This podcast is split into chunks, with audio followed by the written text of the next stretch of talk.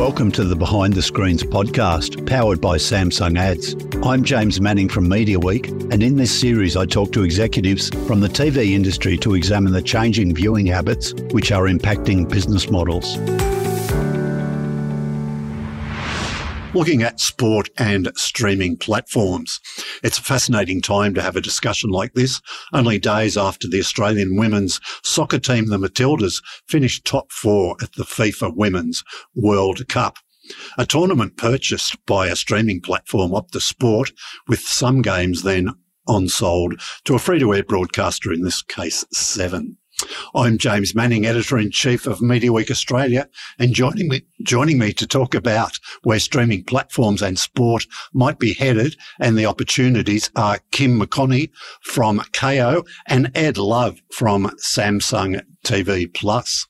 Look, I might start off. I'll ask each of you to sort of introduce yourself. Tell us what you do at uh, your relevant firms, and let's hear about the sporting teams you support. Start with you, Kim. Oh, this is a great topic I love talking about. so my name's Kim McConnie. I'm the marketing director at Kayo Sports. So when it comes to sporting teams, I'll try and keep this brief, but I am a massive Broncos fan. So I'm very, very proud um, of the performance of Broncos at the moment. And just as a, uh, my pick for the grand final would be Panthers v Broncos. So oh, I will be sitting there proudly with my Broncos jersey uh, cheering on. But outside of that, just very quickly, I'm a uh, late convert to netball. Like the Super Netball competition this season was fantastic, and the finals have me hooked. I can say that I uh, haven't picked a team as yet, but it's the competition that that really sort of drew me in. Okay, fantastic. And what about you, Ed? Uh, yeah, so um, I'm Ed Love, Samsung TV Plus. I look after all BD and content acquisitions for the service. Um, in terms of sporting teams, it could be shorter to say who I don't support, but um, in the lead up to September, I've got to say the Wallabies, number one. Uh, and then New England Patriots. Been a fan since oh, I was really? about seven years old. Yeah. Okay. Okay. And just for anybody who's wondering, I'm I'm uh, Melbourne Football Club, uh, Huddersfield Town FC, um, football team in Northern England. Uh, it used to be in the Premier League when I jumped on board the bandwagon. Sadly, they've slipped down a, a couple of rungs since then. And I guess any Australian national teams going into battle. Look, let's start with, I mentioned the Matildas and the Women's World Cup. It's been an amazing couple of months for, for sport, for sports broadcasting. Um, and streaming platforms is, but is we I talked about how Optus Sport bought the rights to that. They on sold some games to seven, and I'm right in thinking they didn't have to do that, did they, Kim? They could have held it all. They could have held it all. And I think what it's done is it's broadened the reach. And I think it's just shown that, you know, at the moment they're complementary. You've got the, the broader reach of the free to air along with um, streaming. And I think it's the power of both of those that is, uh, help deliver the results that we've got. It also shows how far we've come in the streaming world. And now, you know, if you look at so much of that viewership being um, driven by streaming, which even two, three years ago wouldn't have been the case. So for me, it's an indication of the future and where we're going to be in a couple of years' time, where I think it's probably going to be the flip and streaming is going to be the lion's share of that viewership um, versus free to air. Yeah. It, it's, it's very much a mix of both, though, isn't it? When, to my view, it's we're not really close to any major sports. Let's forget about the regulatory problems yeah, first, but yeah. but you really need a mix of that. free to air audience is still massive, as we saw with the Matildas. Yeah. And it's really a mix of both. It really is a mix of both. I think, um, you know, from a consumption point of view at Samsung, it's definitely flipped for us to a predominantly streaming environment from viewing time. I think it sits at around 70% of viewing time on TVs is via streaming. Um, but it's very much a mix of both. I think you, you mentioned the regulatory stuff, like the anti-siphoning thing. That's that may change in the future, but it's never going to be completely diluted. So it's always going to be there. But as you know, technology develops and all that sort of stuff, I think it's going to be much more predominant on streaming platforms. Because at the moment we have, I mean, the, the streaming platforms with the most sport have very definite links to a, a, a, bigger business, don't they? I mean, Kayo's part of the Foxtel group. Um, Stan Sports part of Nine Entertainment and they share a lot of sports. Paramount Plus have some sports, but they're part of Paramount ANZ, which own Network 10. So we're not seeing a lot of breakout sort of streaming on its own? It's look, the market is definitely becoming more fragmented, and I think the market across streaming and as a whole is becoming more fragmented. I think though that actually makes a position like Kayo even a little bit stronger because we still have over 50 sports, and if you think about even the sports that we talked about at the beginning, it's pretty diverse, it's pretty broad, global as well. Like the fact that uh, Ed, you love, you know, obviously your NFL. Mm-hmm. So I do think people will gravitate again to what can make it easier for them. And I think that streaming fatigue of having too many streaming apps. And I think sport is something that will be a little bit fragmented, but ultimately people will look for where can they get the biggest sports, both globally and locally, in, in one place. Yeah. The um, the Women's World Cup was also a bit of a reminder, I guess, the of the power of free to air TV. Is still a big deal, um, mm. but um, and all those companies are trying to build their BVOD offering, if you like, aren't they? And yeah. um, through on demand, through their own fast channels. Mm. will we see that continue at, at a pace because that's going to become, uh, you'd know, Kim, about when you're out there bidding for rights you know, seven, nine, and 10 now are all looking really to that, really wanting to grow that, um, that on demand, that streaming presence, aren't they? Yeah, absolutely. I think that is definitely becoming the the battlefield at the moment, and I think it's a matter of, um, you know, where the rights sit, and also, you know, even beyond the live game. And I imagine we'll talk about it. You know, what we're seeing even on Kayo is a shift in behaviour. The live game is absolutely king, mm. but we're starting to see a real snackable, you know, on demand consumption consumption as well. So, you know, our minis, highlights, um, you know, the VOD is performing very well. So I think in line with that, we are also seeing this shift in behavior, which I think will be people searching for more to complement the live game. And it really comes down to freedom and flexibility. We all live such busy lives that if I can't watch that live game in the moment, I want to be able to see all the highlights within minutes of the game ending. I want to be able to rewatch the game at my time when and where I want as well. Yeah, I know from my perspective, I used to watch hours and hours of sport every weekend, and then I had a child, and that stopped. and you know, now mini matches are how I consume my favourite sport. So um, that for me is definitely the change in viewer behaviour. Um, like I think to your point as well, a lot more of that shoulder content as well. It sort of keeps you engaged during the week before you can do that catch up on the you know the mini matches or whatever it is.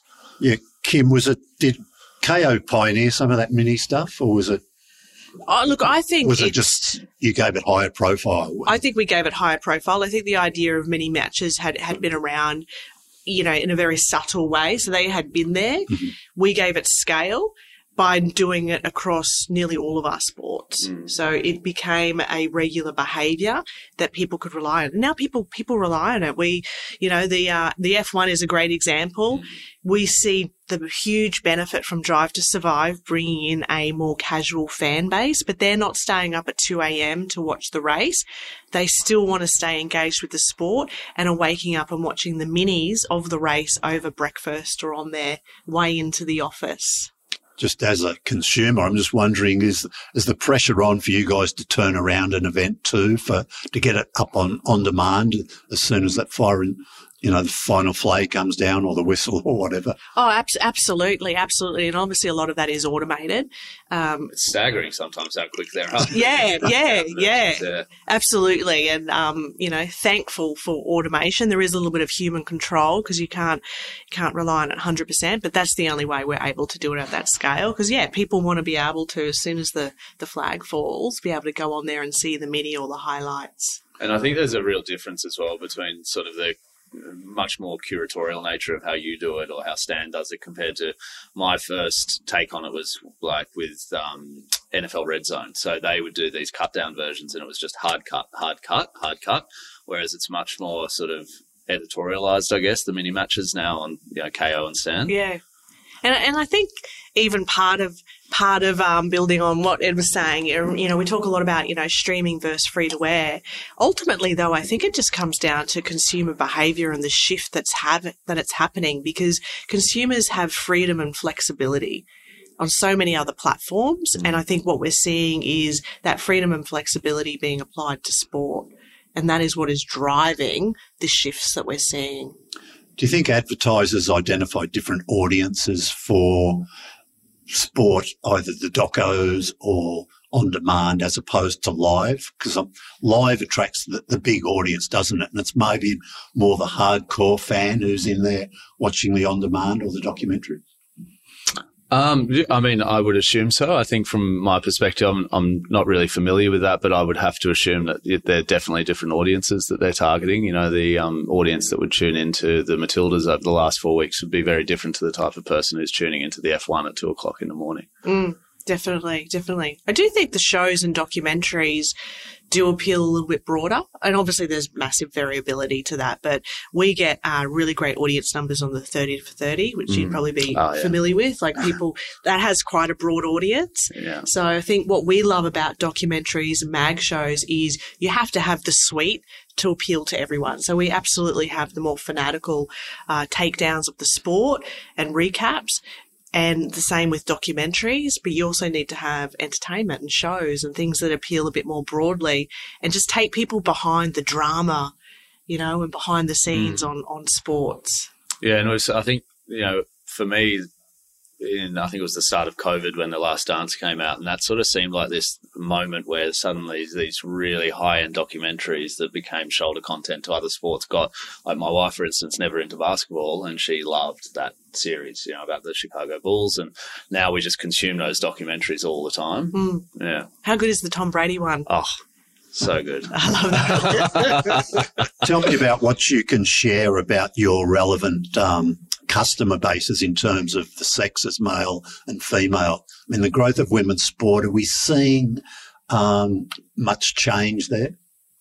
The great thing is that we are seeing significant shifts in women's in women's sport, and I think we're all seeing that even before the Matildas. And I think we're all just hoping that the Matildas becomes a moment in time that sort of step changes and we capitalise on that. The great thing with a platform like Kayo is we obviously broadcast more women's sport than any other broadcaster, but it doesn't see male v, v female. It obviously just sees preferences and personalization. Mm. So if you're watching a lot of AFL, it will serve you AFLW, you know, so that has been a big shift because as we all know, what will drive women's sport is visibility. Yeah. You know, you can't watch something you can't see, and that's been the game changer on Kayo. So we've had phenomenal growth uh, across all of our women's sport just as a result of that.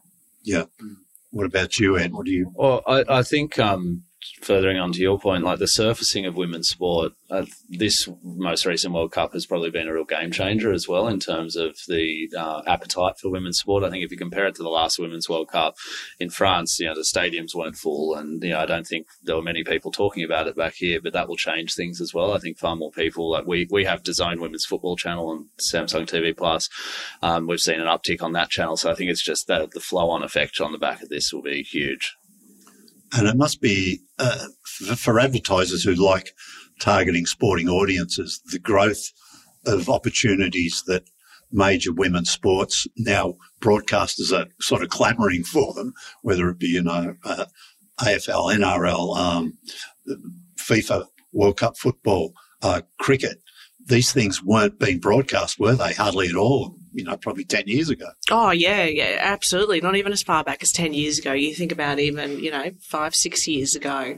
And I, I actually think that you know, now is the time to get into women's sport because it is less cluttered than the men's sport and there are much more commercial opportunities to cut through. Some of the research that Foxtel Media uh, did and we released a month or so ago showed that actually it also convinces and has much more of a consideration impact brands being associated with women's sport. So it seems to, to reach the main grocery buyer and have more of an impact in persuading their you know, their perceptions of brands. So I definitely think it's a, it's a call to say, Hey, look, you know, it's not about getting in, um, on the ground floor at a great rate, which it may have been a couple of years ago, Mm. right? It was almost like the, the free steak knives. That time is over. This is a valuable proposition that adds significant value for brands and can help them reach a pretty attractive, you know, main gro- grocery, grocery buying audience. Yeah, I think we'll all be interested to see, and you know, maybe from you guys' perspective at Kayo, but what the bidding war for the next World Cup will be like. I think it'll be very different to, on the back of this one. Yeah. And isn't that going to be great? it's like, awesome, I, I yeah. think that's a fantastic uh, moment to celebrate in. yeah, yeah, Let's just hope the players get to enjoy some of the, uh, yeah. reap some of those rewards. Exactly, and I think you know, on the, to your point, now the women athletes in other sports are now looking at this and saying, "Hey, you know, my governing body now needs to pick up the slack as well." I know the Wallaroos have said something similar to Rugby Australia that, you know, the, you can see the value in women's sport. You now need to be putting the dollars where it is. I'm interested to hear from both of you about the viewing experience for the consumer. Um, Kayo is very big on not, not interrupting sort of live play with commercial messaging.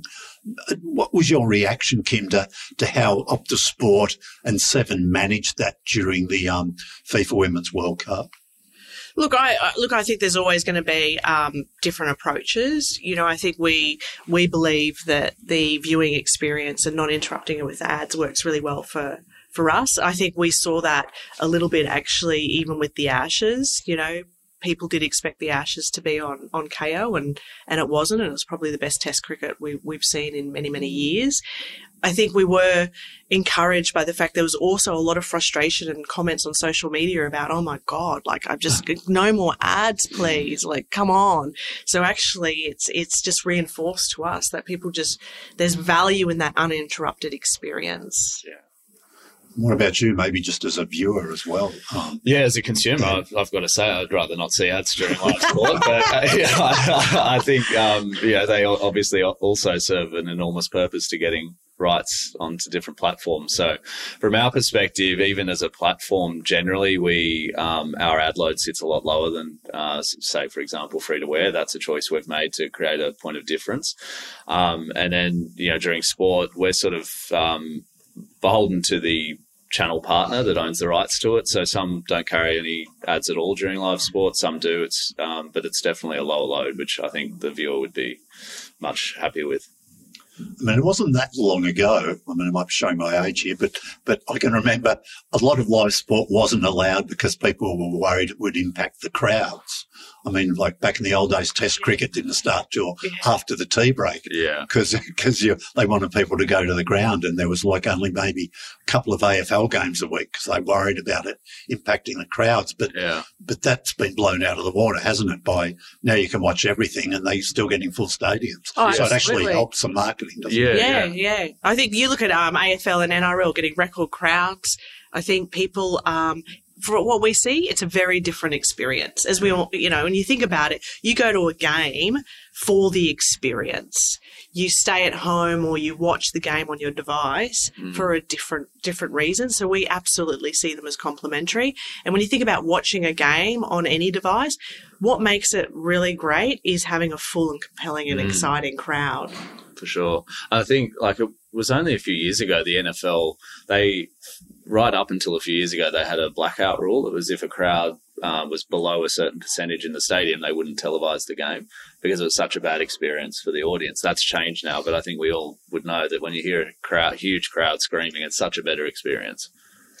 The um, sporting bodies, there was some thought, I, I guess the sort of growth of the internet thought some sporting bodies might go straight to the consumer, cut out the broadcaster. We're seeing that a little bit, but it's not a trend that has sort of grown. There's still seems to be a lot of importance in having a broadcaster involved in your coverage. And and Kim, you said so. What you're 50 odd sports, Mhm. you know, and the the sporting bodies obviously see a lot of value in having Kayo as a partner. Yeah, absolutely. When you think about the sporting bodies, their core business is obviously the, the sport right the way through to the, the grassroots and the future of that sport. There is significant, you know, infrastructure, expertise in being a broadcaster. You know, so I think the sporting bodies, mm. at least in Australia, I can't I can't really speak for overseas. You know, understand the the value of having an expert who they do that every day, day in, are focusing on how do they make the best viewing and broadcast experience for the fans. Meanwhile, the sporting bodies focus on how do they deliver the best sport and future growth of that sport for their fans. I think it's, um, you know, I, I think they understand in Australia and respect that to try and do everything ends up diluting their core business, which is the actual future mm. of that sport. Yeah, and I think it's you know the sporting bodies doing it themselves is, in my view, much more complementary as opposed to an and or. So, you know, again, uh, talk a lot about the NFL, but it's because I love it. Um, the NFL's had NFL Red Zone for years, so a direct to consumer model, but it's a, you know, a lot of people have it as an add on to then watching the game on free to air or on cable, however they might consume it. So I think we'll see more and more of that. The bodies will become, sporting bodies will become much more aware of the rights they maintain and, you know, being able to get to a new audience that way. But I, th- I can't see a world anytime soon, particularly in Australia, where the sporting bodies will go totally direct to consumer. I just don't see it being feasible. Yeah, yeah, it's more for the super fan, isn't it? Yeah, I think F one has a nice app too. You can you can watch that will complement you yeah. watching the and yeah, you mentioned the NFL do that as and well. And you've got documentaries yeah. and things like that. Yeah, sure, sure. Um, pre and post game coverage. Um, it's important, I guess. It's important because you can get a lot of your, your your ad messaging away pre and post game without interrupting sort of the viewing experience. Mm. What are the numbers like for, for pre and post game in general, Kim? Pre and post game is really strong you know, when you think about it, um, it, it, it gives people context and it's a really way, it's a really good way to ease people in. Otherwise it's sort of like, bam, we're, we're, we're right in. Here we go. We're, you know, the, the first, the first, the first tack, you know, so I think people, it, it is really strong and I think there's a bigger opportunity. We use it as a way to, um, help educate. I think people are looking for something very specific pre-game. I think post-game, um, as well, it's a bit more of a celebration as the um, press conferences. Um, but yeah, strong viewership and more opportunity to sort of grow and do some of the integrations from a commercial point of view, from a partnership point of view. And yeah. I think I think we saw that with the Women's World Cup as well. That you know the um, pre and post game shows around the games mm. were actually they rated really well. So, and I think to your point, if your team's won, then you hang around because you just want to soak it all in. And yeah, yeah. Again, I think you reach that really hardcore user, which must be attractive to lots of advertisers. I know sometimes I'll listen to AFL pre and post game, yeah. but won't listen to the actual match if I haven't got a, a, team invested. Yeah. But I still want to know that, you know, hear the commentators chatting or things like that. So, so I think they seem to have real value. Yeah, yeah. agree. And you, you have um, analysis shows across the week as well, don't you? On on weeknights, sort of the the bookends between the bookends of the live games on weekends, I guess. Yeah, we do, and we actually have a really good rhythm now. What we find is that you have the editorial mag shows on the Monday, Tuesday. Monday's really big for us because obviously it's all about the recap, what happened on the weekend. Tuesday it tapers off a little bit. Wednesday then we promote more lifestyle, entertainment, docos because there's that midweek hump around Wednesday, and then then your Thursday or Friday obviously back into, you know, the, the weekend reviews and what's happening. So there's a real rhythm to our content calendar programming that we're, we're finding is really successful. Mm. The rising cost of sports rights. Um, how much of a challenge is that for broadcasters, or is it just a commercial reflection of how critical that content is? Yeah, it's, it's an interesting one. I do agree with the latter. I do think it's a it's a commercial um, reality of you know it is it is the most valuable content. I think live sport and the, you know, we just all saw it with the power of Matilda. So I don't think, you know, anyone's disputing that. I do think it, it will sort of level the playing field a little bit. I do think, you know, it will at some point lean itself to consolidation as it, you know, you can't imagine it continuing to, to increase at this level without, you know, needing to consolidate. I do think though, from a, a, a Kayo point of view, it means that you continually have to innovate and provide mm. value what defines us is we are a paid service and you need to every day ensure that you're delivering value to the customer and they have high expectations, which we love and expect. And I think that is what will level the playing field as well, because as the rights increase, you need to put it behind a paywall. You need to deliver value in order to justify the subscription of it. So I think it'll become a bit of a cycle. Yeah, yeah, and it's it's you know I think the sporting bodies will always want more for the the uh, the, the sport that they're providing, but it probably hasn't realigned with the fragmentation of the industry. You know, compare it to 20 years ago, where there was basically just the free to and Foxtel, and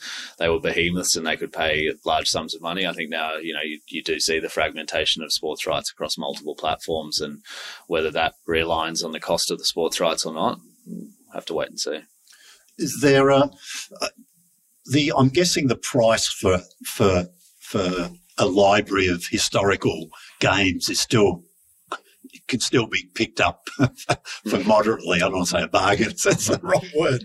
But um, those those rights, I would imagine, haven't escalated. Although there must be a little bit more value in in libraries of, whereas before there mustn't be much of an outlet at all. But for things like fast channels, yeah, um, that could be quite a, an attractive proposition. Absolutely, and I think. Um, probably less of on the acquisition side of thing. It's more about the um, sporting rights owners realizing they do have that sort of treasure trove, treasure trove of content and that they can utilize it in new ways. So, you know, the FIFA Fast channel we launched, it's fantastic. They own all the rights to every bit of back catalogue, every World Cup, all these premium documentaries they've created.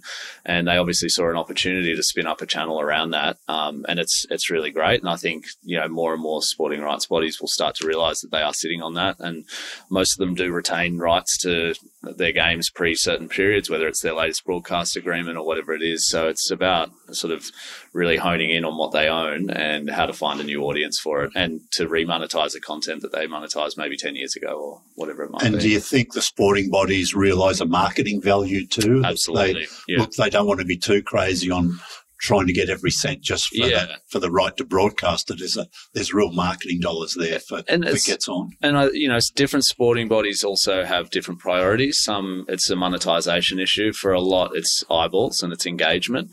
Um, you know, I think particularly if you know if we look at some of the global sports who haven't always been a tier one sport here, they're trying to grow their brand in this country, and it's a great way of doing that. So get getting into the country, showing all this premium content.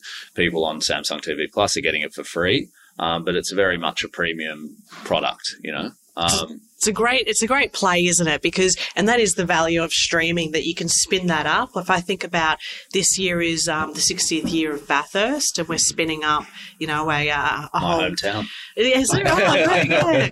uh, and we're spinning up, uh, you know, a whole a whole carousel around archive content, and again, we're going back into all of those moments, and, Yeah. and that's going to be there for the whole week. So I think that's the benefit. Now that will be a fanatics play, but they will love that. Looking back at sixty years on Bathurst, Totally. And, you know, like there's so much opportunity in that sort of space. Like the British and Irish Lions are coming here in 2025. You could spin up a channel on just British and Irish Lions tours from past years.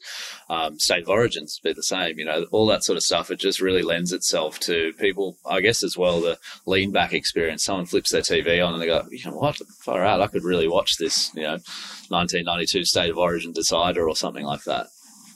The let's sort of drawing towards the end of our time, but let's talk about the future things we might see in both of your businesses and or things you might just predict in general about where, where we might be going. Um, in, in terms of streaming in particular, do you think we'll see a lot of change in, in the near term? All these things that might sort of um, roll out in five, ten years? Look, I think when I think near term, I think the next 12 months, and I don't think we're going to, I think we're, we're seeing the change now and it'll play out over the next 12 months. I do think longer term, we are going to continue to see significant change. You know, and that, that could be, you know, three to four years. If you think about where we've come in the last three to four years, you know, it, it's, it's pretty, um, eye opening.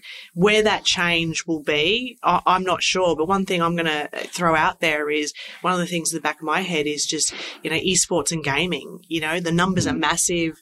Twitch is huge.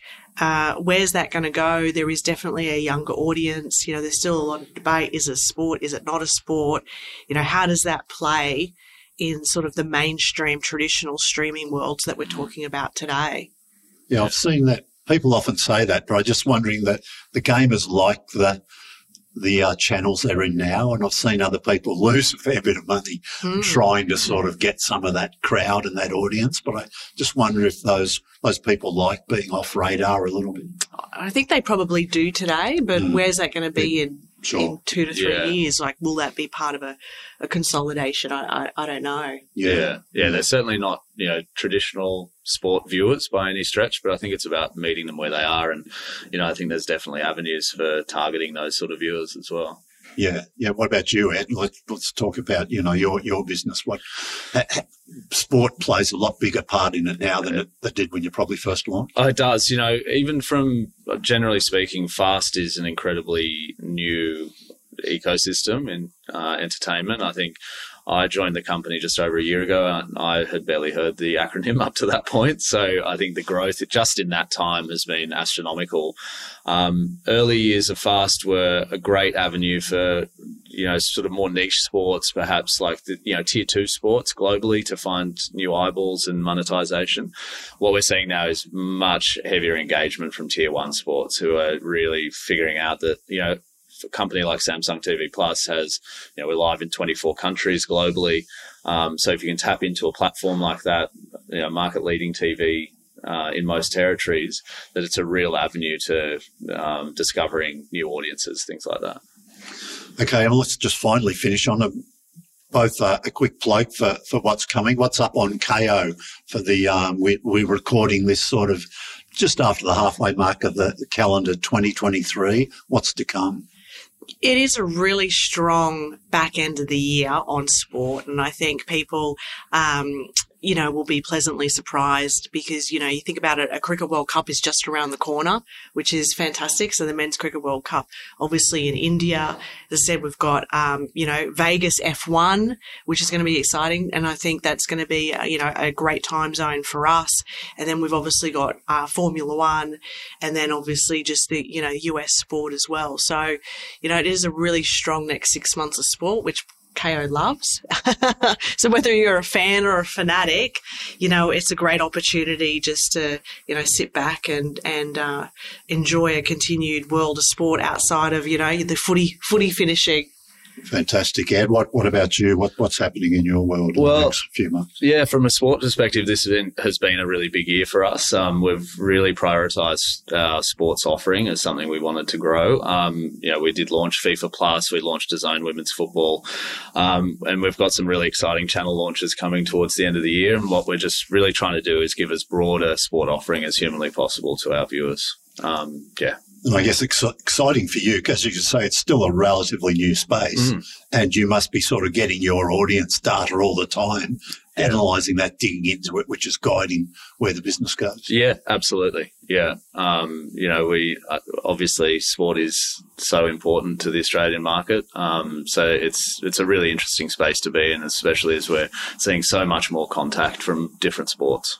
Fantastic. Uh, Kim McConnie from Kayo, Ed Love from Samsung TV Plus. Thanks for joining this special podcast. Thanks Thank for you. having us. Thanks for having us.